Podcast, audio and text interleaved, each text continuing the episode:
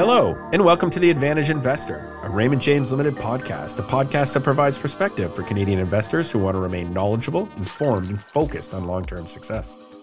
We are recording this on January 17th, 2023. I'm Chris Cooksey from the Raymond James Corporate Communications and Marketing Department.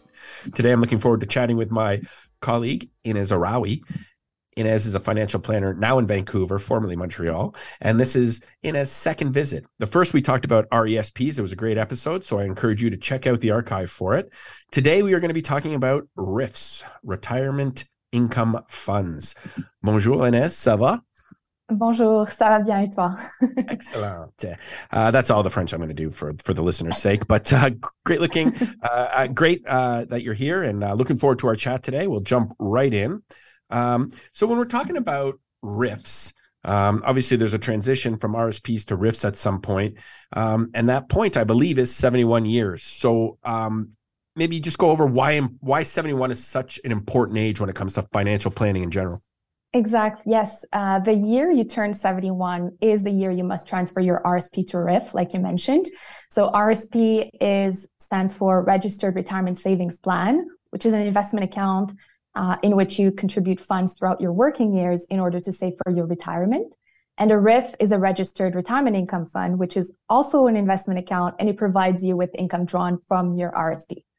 So the RSP, you're saving for retirement. RIF, you are now enjoying that hard work and and and and and, and receiving the fruits of your labors in terms of savings in your RIF.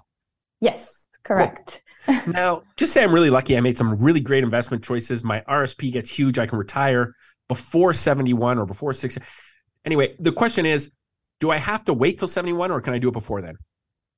You can, yes, you can retire before the age of 71. So, or actually, I should say, you can convert your RSP to RIF before the age of 71. So, let's say when you retire, someone retires at the age of 60 or 65, they can convert it at any point before the age of 71 or they can wait until the last age they can do so, which is by the end of the year that they turn 71. Okay.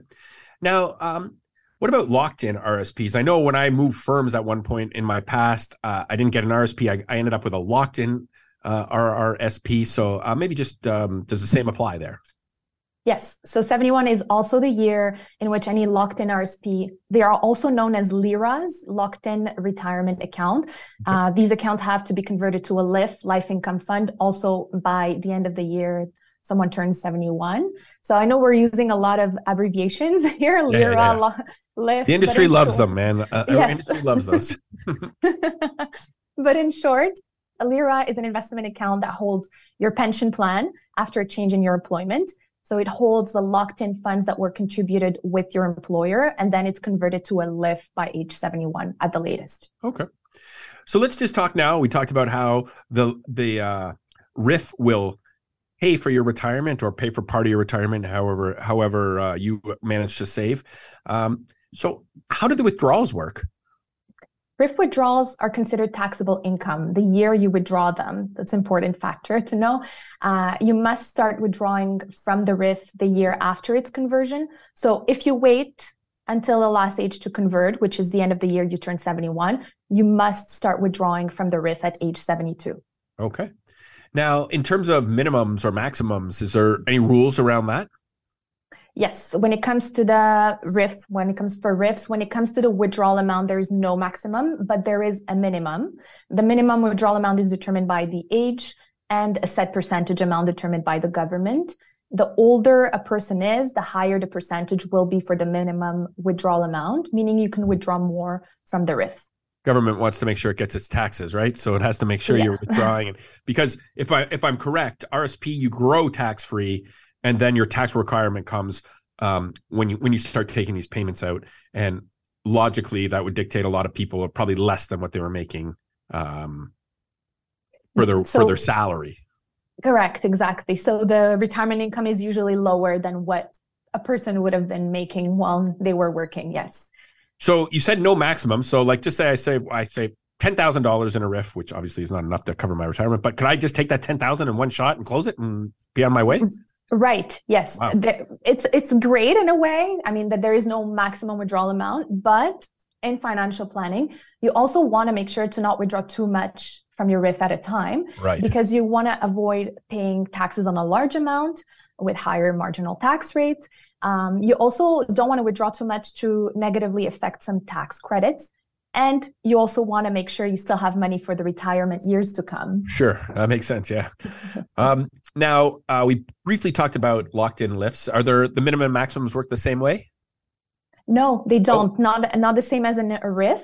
Um, so when they are con- so when a LIRA is converted to a LIF, there is a minimum withdrawal amount like in a RIF based on the age, but there's also an annual maximum withdrawal amount because it was converted from locked funds. This is the reason why there is a maximum. Right. So what do these withdrawals mean for your investments then? When you have to start withdrawing from your RIF, you have to consider the investments held in the account. And so as a strategy to minimize risk, uh, since there is an annual minimum withdrawal amount, make sure you hold a portion of your RIF in low uh, risk investments in order to cover the short term needs. Okay.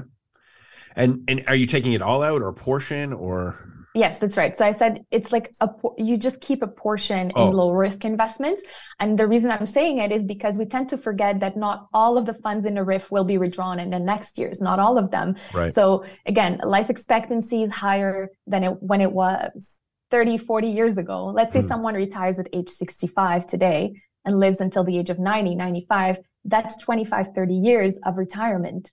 So, an investment strategy, retirement plan with a financial advisor will be very beneficial. Right. Why is it beneficial? because um, the financial advisor will be able to determine which RIF withdrawal amounts are needed in short, medium term, and which are needed in the long term.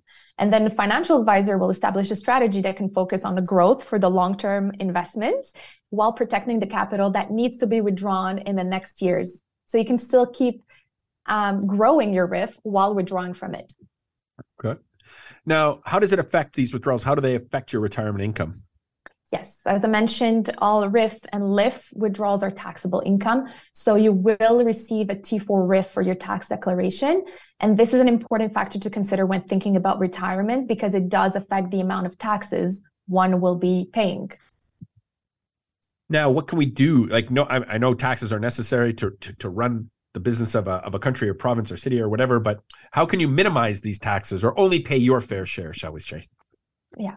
Uh, fortunately or unfortunately, not one solution fits all. Right, right. so that's why it's very important to have a financial plan to make sure to optimize the tax efficiency of your savings and ensure that your savings last all of your retirement. Mm-hmm. Um, the financial plan will take into consideration an optimal withdrawal strategy that fits your needs, your taxes, and your retirement age. Not everyone retires at the same time. So it's very personalized. And when not speaking with a professional, we may forget that high RIF withdrawal amounts affect the senior's tax credit or the old age security clawback. That's why it's really important to speak with a financial advisor and yeah, make a financial plan. Make sure you you have you're taking everything into consideration and um, from a non-emotional sort of uh, aspect, I would guess. Yeah. Right, very important in finance. In finance, yes. Yeah. Are there tax advantages that come with these withdrawals? Yes there are two ways the RIF withdrawals can benefit Canadians' taxes. The first one is the pension income tax credit. So you may be able to claim a tax credit on an amount up to $2,000 of your RIF withdrawal. And the other one is the pension income splitting strategy, which allows you to jointly elect with your spouse or common law partner to split your eligible pension income if you meet certain requirements. And so these two strategies can be discussed with uh, your financial advisor and qualified tax advisor.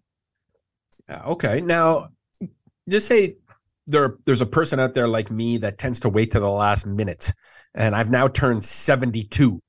Uh, can, can, I do anything about um, making RSP contributions at that age or anything like that?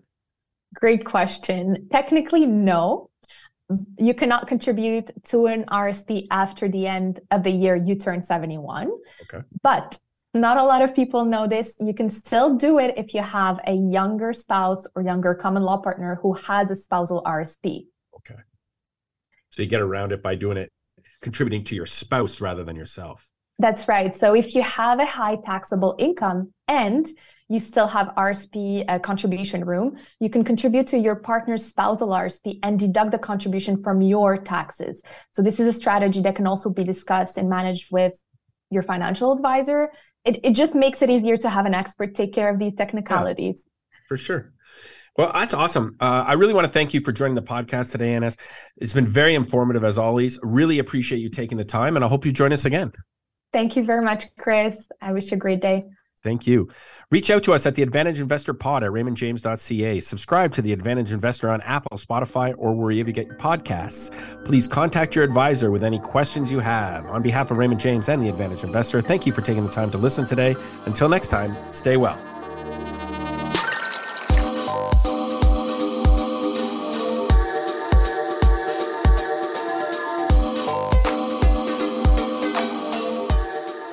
Podcast is for informational purposes only. Statistics and factual data and other information are from sources Raymond James Limited believes to be reliable, but their accuracy cannot be guaranteed. Information is furnished on the basis and understanding that Raymond James Limited is to be under no liability whatsoever in respect thereof. It is provided as a general source of information and should not be construed as an offer or solicitation for the sale or purchase of any product and should not be considered tax advice. Raymond James advisors are not tax advisors, and we recommend that clients seek independent advice from a professional advisor on tax related matters. Securities related products and services are offered through Raymond James Limited, member of the Canadian Investor Protection Fund. Insurance products and services are offered through Raymond James Financial Planning Limited, which is not a member of Canadian Investor Protection Fund.